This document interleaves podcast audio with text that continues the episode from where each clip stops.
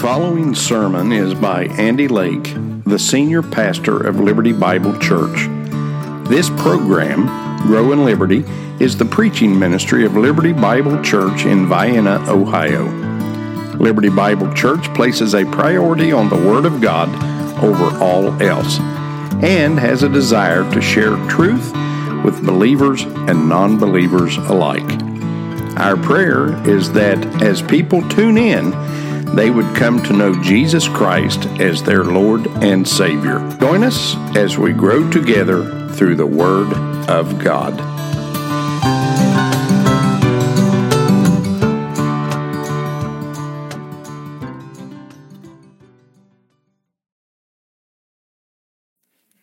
We'll open your Bibles, if you would, now to the book of Jonah. Jonah.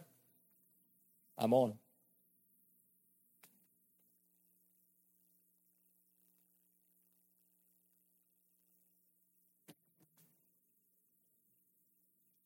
And if you're having issues with the microphone, you can just leave that one on. We'll be all right.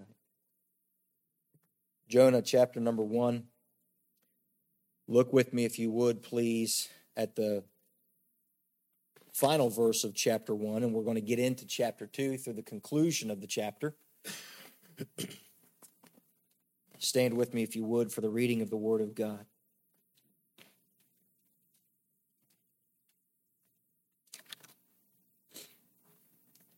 Starting in verse number 17, the word of the Lord says, Now the Lord had prepared a great fish to swallow up Jonah, and Jonah was in the belly of the fish three days and three nights.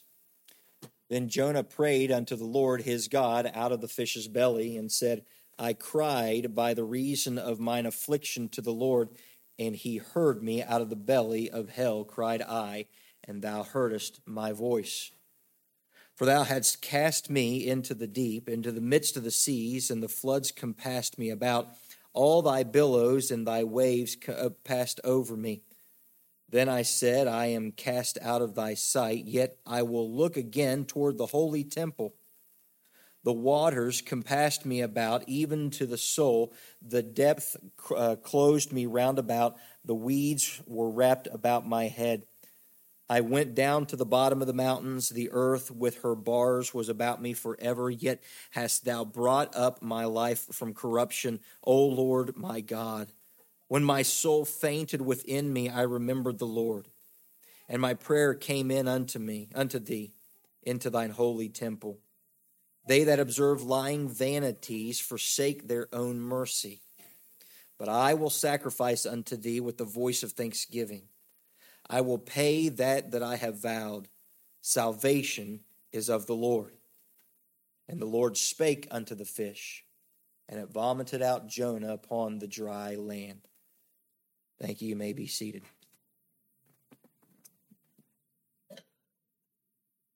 Uh, as many of you already know, it is it is not uncommon to come across the chapter and verse divisions that are not necessarily in correct order. Uh, I personally believe verse 17 of chapter 1 uh, ought to be the first part of chapter 2. And if you remember, the chapter and verse divisions are not inspired. Those were added in later. The, the chapter divisions were added in around the 13th century. Uh, the uh, verse divisions came in in the 16th century uh, with the, uh, the compilation of the Geneva Bible. And these are oftentimes, uh, there are oftentimes places that we find where the uh, chapter perhaps is broken at a specific point. And I find with this an interesting uh, thing if we were to take just a moment and focus in. Jonah in chapter 2 begins his prayer as a result of what is taking place. Jonah begins his prayer after he has been swallowed up by the whale. And the Bible lets us know that Jonah was in the belly of the fish three days and three nights. Now, there's some controversy or discussion, I guess I could say, as to what exactly took place. Some people will say that Jonah was alive within the belly of the whale for three days and three nights and some people will say no he actually died and when jesus says as jonah was in the belly of the well so shall the son of man be in the belly of the earth and so the idea is that just as jesus spent his three days and three nights. Dead, he truly did die. There was no swoon. The swoon theory does not work. He truly did die. They also equate that Jonah's death, or Jonah was actually dead in the belly of the whale. Either way, they, I have no issue. Can God bring someone back from the dead? Absolutely. Can God sustain someone in the belly of a whale? Absolutely. I have no issue with this. The supernatural does not bother me.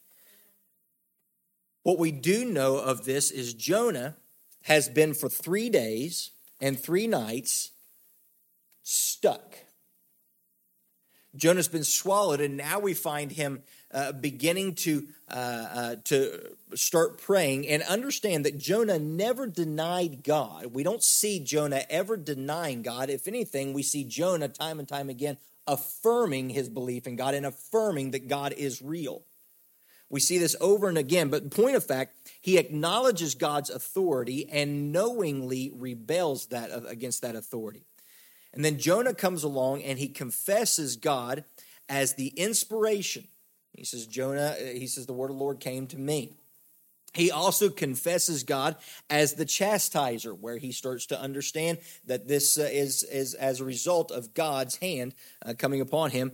But he also, now, if we were to, uh, to take a look this morning, he refers to God as the merciful one.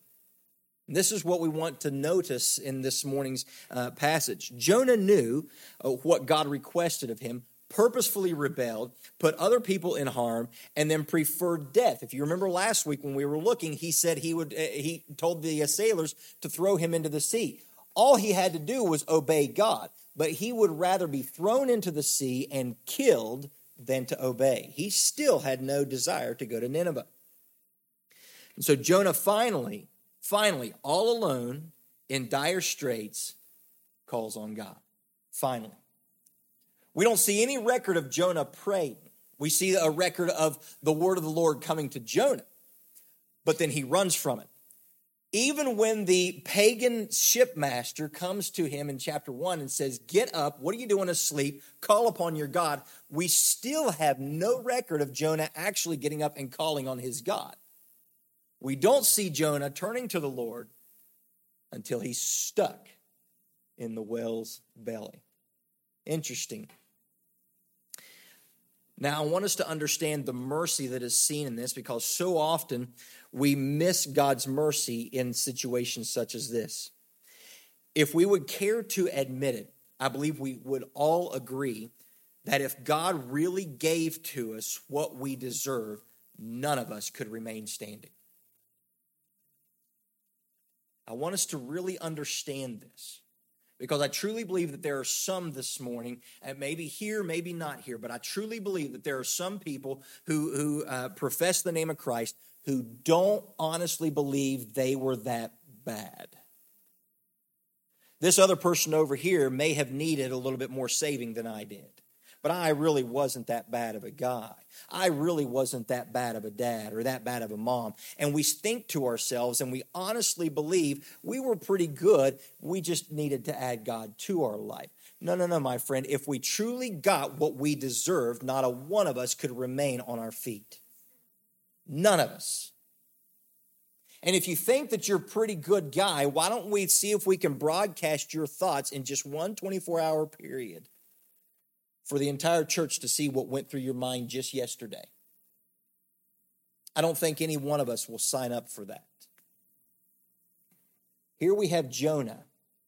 He's getting what he deserves. But I want us to understand that if you look back here in verse 17, he says, Now the Lord had prepared a great fish to swallow up Jonah, and Jonah was in the belly of the fish three days and three nights. I want you to note God's mercy in that sentence. Notice it. It's right at the beginning of, of verse 17. Now the Lord had prepared. Uh, don't let don't let us miss this part. In the midst of Jonah's run, God mercifully and timely intervenes to save Jonah from himself. Jonah is running full bore. He can't wait to get out of the out of the uh, presence of God. He can't wait to get away from what God has called him to do. And he's going with everything he has, with all his vigor, with all his might. He is doing the best he can to escape what God would have him to do, and God intervenes. I don't know about you, but I would probably, if I was God and I see, I ask a guy, I need you to do this, and then he takes off running and I try to chase him down. I send a storm. And then finally he says, Just throw me in the water. I'd rather die than obey. I'd probably be like, All right, well, fine. See you. Be that way. Good luck swimming to shore, buddy. But what does God do? Mercifully intervenes. So often we see the chastising hand of God as such a negative thing. But my friend, understand something. God loves you enough to intervene when you're running from Him. He loves you enough to chase you down, to seek you out. He loves you that much. That's mercy. Think of the amount of times that you and I have said no to God. I've never said no to God like Jonah did. Really? Jonah was asked to go to a place that he could have been filleted alive. He could have been killed, decapitated, or worse, had some of his, uh, his fingers, his ears, anything like that could have been taken from him. You and I are asked to go across the street, and we say no. You and I are asked to witness to our waitress, and we say no. You and I are asked to witness to our coworker when there's no threat of danger. And we say no. So don't, don't sit there like a bunch of pious gas bags. Well, I didn't say no to God like you, like Jonah did. I've said no plenty of times. And he still seeks me out. That's mercy. Mercy. Often we find here a, a, a situation that is interesting to me. Oftentimes, God grants mercy as an answer to our prayers, but other times, He gives mercies that produce prayer. He gives a mercy that produces prayer.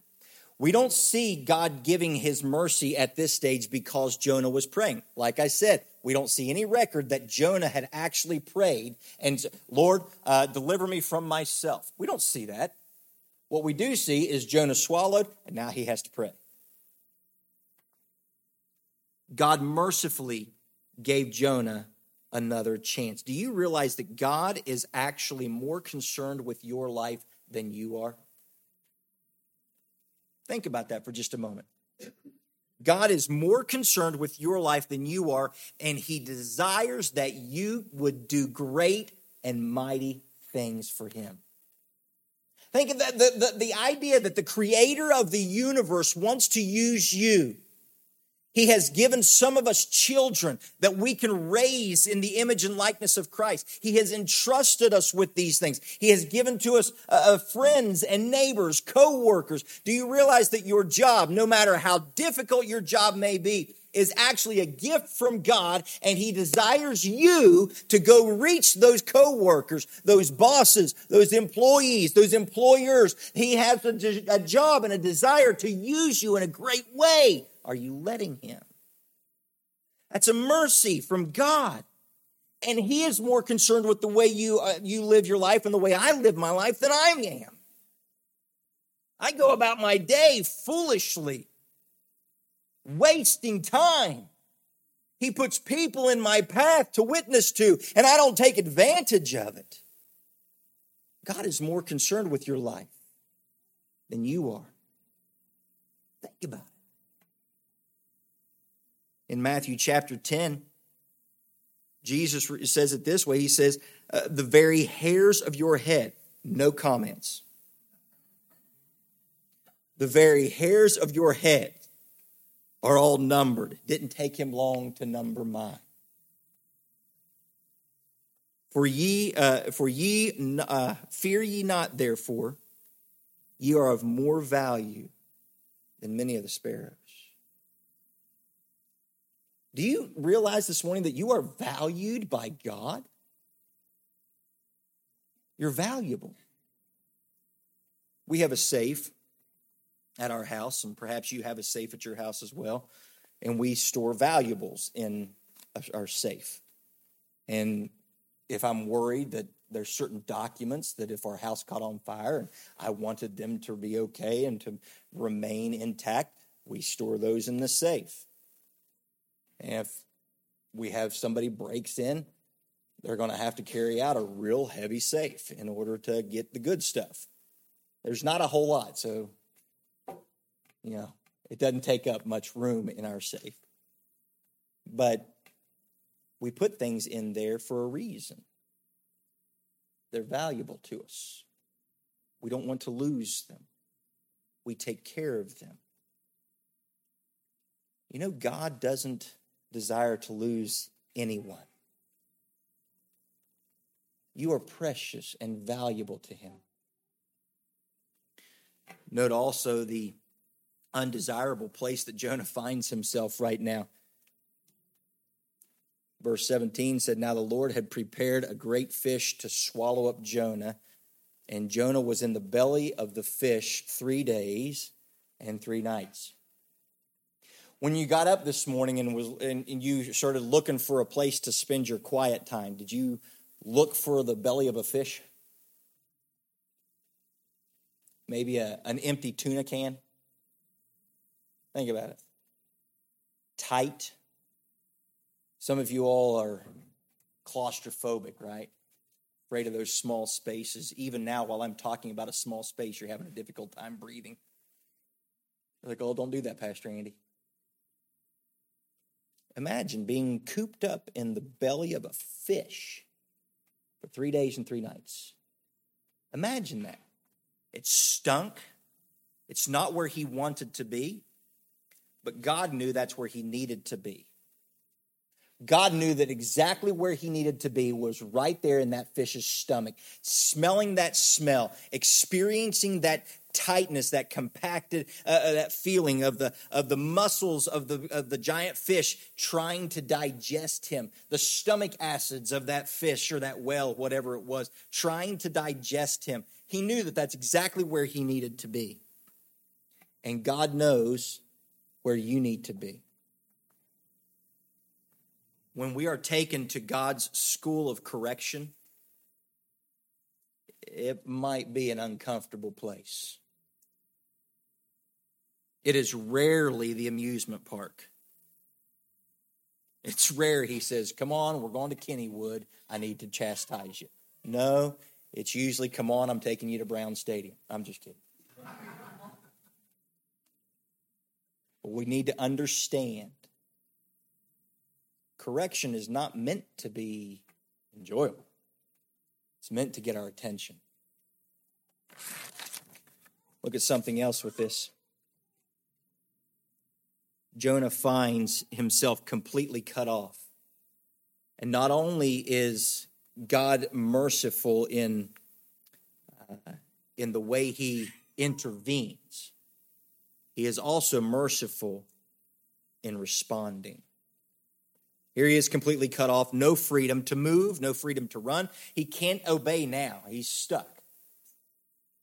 Look what he says in, in the first couple verses of chapter 2. He says, Then Jonah prayed unto the Lord out of uh, Lord his God out of the fish's belly, and said, I cried by reason of mine affliction unto the Lord, and he heard me. Out of the belly of hell cried I, and thou heardest my voice. For thou hadst cast me into the deep, into the midst of the seas, and the floods compassed me about. All my billows and thy waves passed over me. Then I said, I am cast out of thy sight, yet I will look again toward thy holy temple. Now, I want us to notice just a few things with this. Jonah here refers to himself as, as being in hell. Uh, in, and uh, this is the Hebrew Sheol, which is um, their idea of what we refer to as hell. The Greeks called it Hades. It's an interesting thing. You know, I'm a word nerd, and uh, it's an interesting thing to, to see where we get these words. And the idea, if you if you look at our English word hell, it's actually we're a Germanic speaking language. And in Germanic uh, uh, in Germanic culture, you had uh, their um, uh, their mythological deities you had the um, you had the Thors, you had the Odins, and that's okay. Don't even stress a second about that. I love that sound. It's my favorite sound. Um, lost where I was going. Thor. You're like, we came to hear about Jesus, not Thor, preacher. Well, let me under, help you understand where we get the words. So Loki had a daughter named Hel, H E L. Now I understand Marvel Comics and Disney really kind of messed it all up, but let me give you the truth of the matter. He had a daughter named Hel. Loki was a real conniving trickster. Hel was worse. And she was banished to a barren wasteland. It was actually freezing, frigid, covered in ice wasteland. Nothing else around her. And the Germanic culture adopted a similar idea that the Greek culture did when they would say someone was going to Hades. You remember the, the ruler of the underworld was a, was a quote unquote God by the name of Hades. Why was the location? Well, the location was called the underworld. And the idea was that you were being sent to the same place Hades was. And so the idea in Germanic culture was that you were going to be sent to the uh, same place that this lady by the name of Hel was. And this is how we ended up locating the, de- the designations and giving the locations those names. And so in, in Greek culture, you had the, the place of the dead was referred to as Hades, and we refer to it in our English word as hell. But it's not actually referring to the place, it's referring to the condition. It's referring to the situation the person finds themselves. Now, Jonah is not saying that he is in hell, the location but he has been thrown off. He is refused. He is uh, sent for destruction. It is often translated as the grave, the place of rotting. And what Jonah sees in this is he sees himself at being at the absolute lowest place possible. Death itself is not as bad as where he is. In other words, I'm worthless. I'm no longer of any value. dead. I'm, I'm sent here to rot, to decay. I am garbage. This is what Jonah's idea is and what his understanding is. There is no depth, though, my friend, because Jonah sees himself at being at the last, at the lowest place possible. But I want you to understand there is no depth to where you and I can sink that God's mercy cannot reach. Here he finds himself at the lowest place possible. He finds himself as refuse, disgust, garbage, trash, just, just ready to be burnt up and destroyed. And God's mercy still reaches him. That's a beautiful thing. And if it's not beautiful to you yet, you don't understand grace and mercy. Important to note, Jonah was not necessarily praying for his deliverance here, but actually praying that God, in spite of his situation, would hear him acknowledging God. See, so many fail in this. There are, are we, we fail in turning to God. We only turn to Him oftentimes in order to get something from Him to get relief from our difficulties, to get relief from our problems. Uh, some of the problems in life, though, understand this some of the problems in life come through no fault of our own, but there are still others that come because we have brought them upon ourselves. If you look back now to verse 2, you'll notice what he says. He says, I cried by reason of mine affliction unto the Lord, and he heard me. Out of the belly of hell cried I, and thou heardest my voice. Are you in turmoil right now? Are you struggling? You find yourself in a dark place that you don't want to be? Call out to him. He'll hear you, he'll respond. He'll let you know that he understands. He'll let you know that he is right there with you. Jonah recognizes that God not only heard, but even responded. What a comfort to know that God cares. You know, some have said this prayer was post deliverance, but I, I, I don't believe that that's actually, there's enough evidence to it. I, I don't believe Jonah was referring to God delivering him, but, but his knowledge that God forgives. This is what I believe Jonah is referring to. Can I let you know something, beloved? There are no such things as unanswered prayers. For the believer, anyway because God, in his infinite wisdom, knows what is best, and sometimes no is what's best for his children.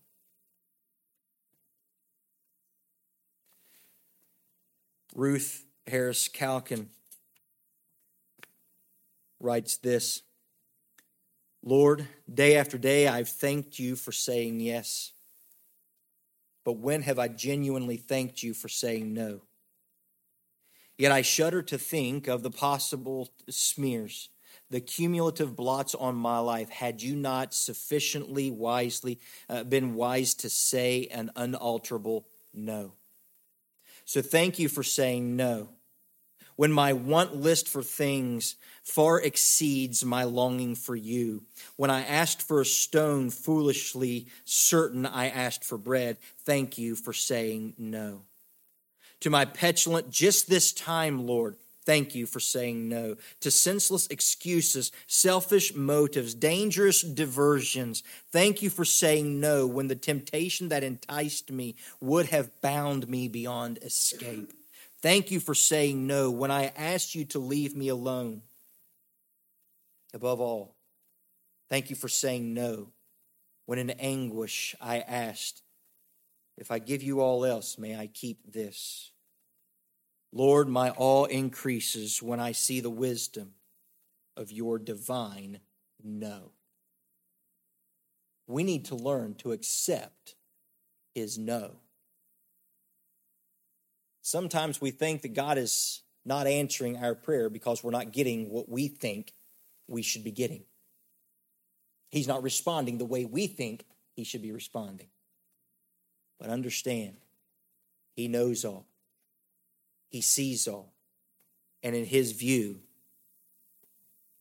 He's giving you what is best.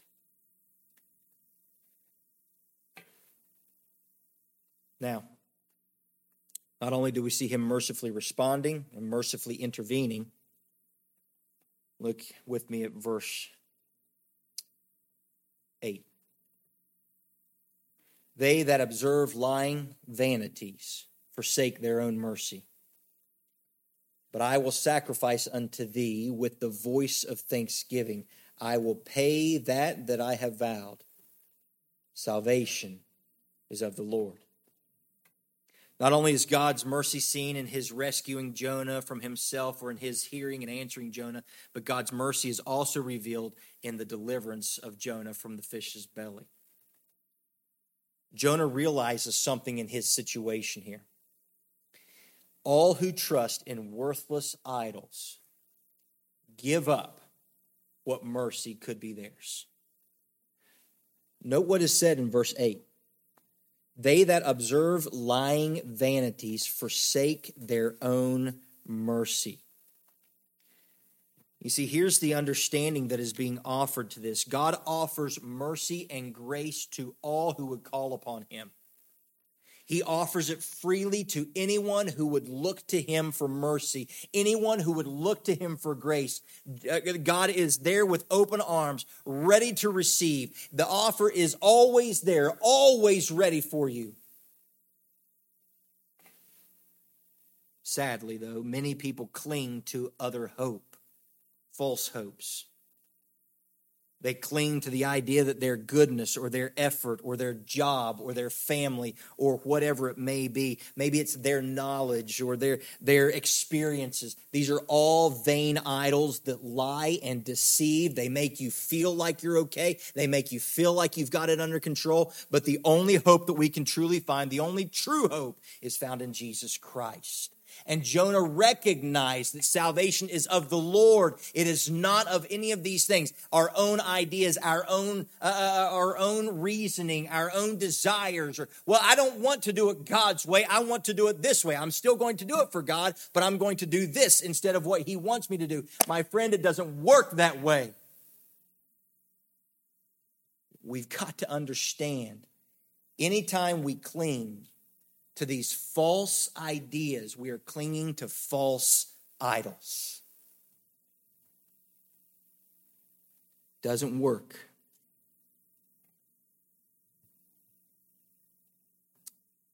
Jonah had just witnessed the sailors clinging to false gods. Think about it. All the sailors were calling out to their gods. The shipmaster comes up and he says, Hey, you call to your God as well, in addition to. Jonah just witnessed these sailors and he realized even though the sailors made it home and he's in the belly of the whale, he knows where salvation comes from because he knows the one true God. Think about it. Here he is being thrown into the sea to be swallowed by a big old fish when he should have been witnessing to the sailors and telling them about God you know what? Just throw me overboard. He should have been telling them and showing them the one true God. The longer and the tighter, though, that we cling to these vain attempts, the more we forfeit what God is offering. He's offering mercy, He's offering grace. But when we hold tightly to the things that we would rather have, we are saying no to his mercy. And we're forfeiting it, giving it up. Don't need it, don't want it. Glad to not have it. Jonah sees this foolishness, and he says in verse 9, he says, But I will sacrifice unto thee with the voice of thanksgiving. I will pay that that I have vowed because he recognizes salvation is of the Lord. He recognizes the only source of salvation here. In John 14, 6, we see that Jesus said it this way I am the way, the truth, the life. No man comes to the Father but by me. That's Jesus' words. It, it, it, I'm not trying to challenge the Buddhist, the Baha'i, the, uh, the Muslim. The, Jesus already did that. Jesus already made it very clear. Muhammad is not the way to God. Buddha is not the way to God. Krishna is not the way to God. Joseph Smith is not the way to God. Jesus Christ, his shed blood, and that alone is the only way to God. The only way. Jonah knew that there was only one way of salvation, the one true God. God loves his creation. And God sent his son to willingly come and lay down his life for us. God's the only way of salvation. And he says, It's through my son. That's it. I've been asked before, well, what about the person that doesn't accept Jesus, but they accept God? You, you can't. Doesn't work that way. Actually, Jesus says if you reject me, you've rejected the Father. Well, what about those people who are, you know, maybe they're just they're stuck in the Old Testament, they haven't accepted the New Testament. He said, if you if you reject me, you have rejected the Father. Doesn't work. Jesus is not a way, but the way. I want you to notice this as well. The mercy and grace of our God was put on display. Understand mercy and grace. Mercy and grace are completely undeserved and unearned. Nothing that you or I could do could uh, merit this favor. Nothing that you or I could do it. he offers it to you freely. There's nothing that you can do to earn mercy. Mercy is God's withholding the punishment that you rightly deserve.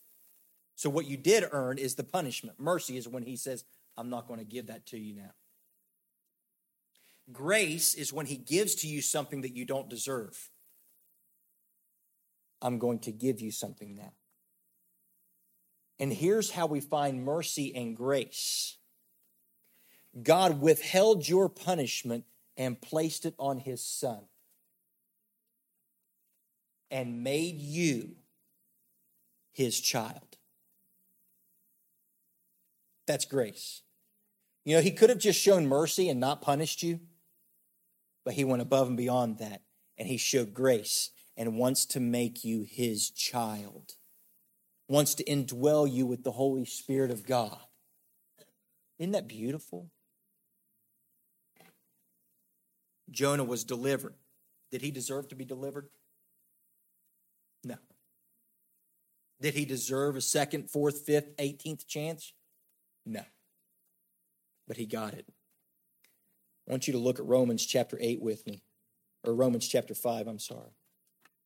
Romans chapter 5, and we'll get ready to make our conclusion.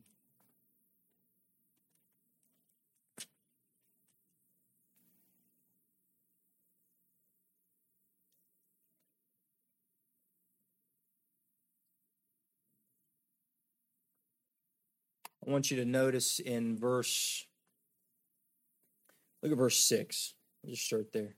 Actually, go all the way back to verse 1.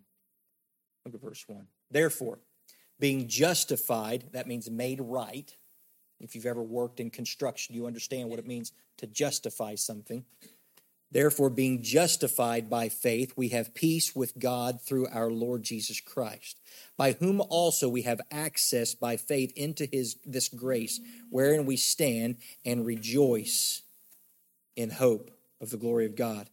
And not only so, uh, but we glory in tribulations also, knowing that tribulation worketh patience, and patience experience, and experience hope. And hope maketh not ashamed, because the love of God is shed abroad in our hearts by the Holy Ghost, which is given unto us. For when we were yet without strength, in due time Christ died for the ungodly. For scarcely would a righteous man, uh, for a righteous man will one die Yet peradventure for a good man, some would even dare to die. But God commendeth, that big word just means he put it on display in the most magnanimous way possible. God commendeth his love toward us, in that while we were yet sinners, Christ died for us. Much more then, being now justified by his blood, we shall be saved from wrath through him. For if when we were enemies, we were reconciled to God by the death of his Son, so much more being reconciled, we shall be saved by his life. And not only so, but we also joy in God through our Lord Jesus Christ, by whom we have now received the atonement. if that doesn't get you excited, you need to meet Jesus. Just plain and simple. I am saved from wrath because of Jesus. Saved, made right. When God sees me, because I am approaching Him through His Son, when God sees me, He doesn't see that filthy, rotten sinner that just happens to be, well, He's one of mine now, I guess. No, He sees me through the lens of His Son. He says, That's my boy, justified, made right. Interesting, Jonah understood that before Christ even came. Realized there's nothing that you or I could do to earn this. So now, what do we do with this? What do we do with the grace and the mercy of God? What do we do with what we have seen here in the book of Jonah? Well, understand a couple things. One, God does not want you to waste your life. He does not want you to waste He wants you to use it for Him. Let me ask you this when your eulogy is read, what will be said? When your eulogy is being read, will you be will people be told about your love of golf, your business mind, your financial acumen? He was such a good boss. He was such a hard worker. He loved to fish. She loved being in her garden. She was a good mom. Or will people look back and say, I saw Christ because of their life? How many people could say, I know God because of the way they lived? I have a relationship with my Savior because of how they acted. Will anyone say that? God doesn't want you to waste your life. He wants you to use it for His honor and His glory, not your hobbies and achievements. Did you use your life for eternal investment? Next, are you looking for what God can do for you? Or are you truly turning to God? Paul said it this way He said, No one seeks after God. They seek after the things that God can do for them, but no one truly seeks after God. That's what he was saying. And then last, are you forfeiting God's mercy? Realize that there's no other way of salvation under heaven given among men whereby we must be saved. The book of Jonah, I can see the gospel so clearly, so plainly. And chapter 2 puts a spotlight on the mercy and grace of our Lord. Have you experienced this mercy? The Bible lets us know whoever calls upon the name of the Lord be saved. That doesn't mean that we just utter a prayer because, well, I'm supposed to say it this way and then I add it. No, no, no, no. You turn to Him and nothing else. It's not a matter of making Him part of your life, it's giving Him your life. Give it all to Him.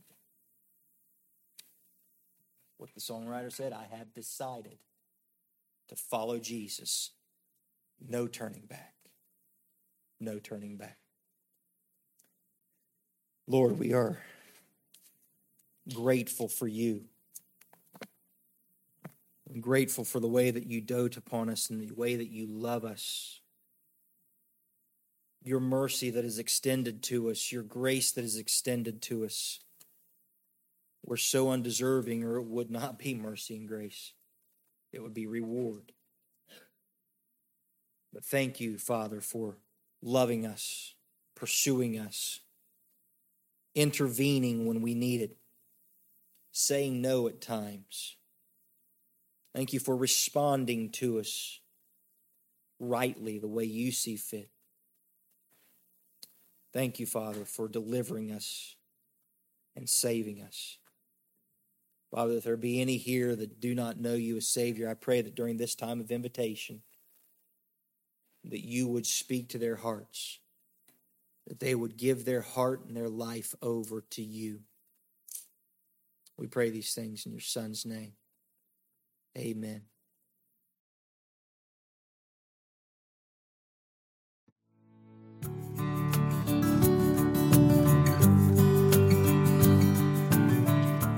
You have been listening to Andy Lake, Bible teacher with Grow in Liberty and pastor of Liberty Bible Church. We pray that you were challenged today and encourage you to share this message with your friends and family. If you were motivated in some way to grow in your walk with Christ, please drop us a line and reference the title of today's message.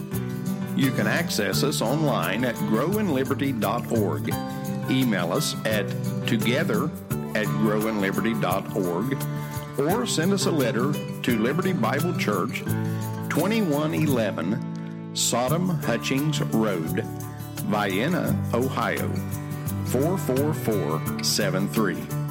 If you would like to support Grow in Liberty financially, You may also do that at growinliberty.org. Thank you so much for joining us today.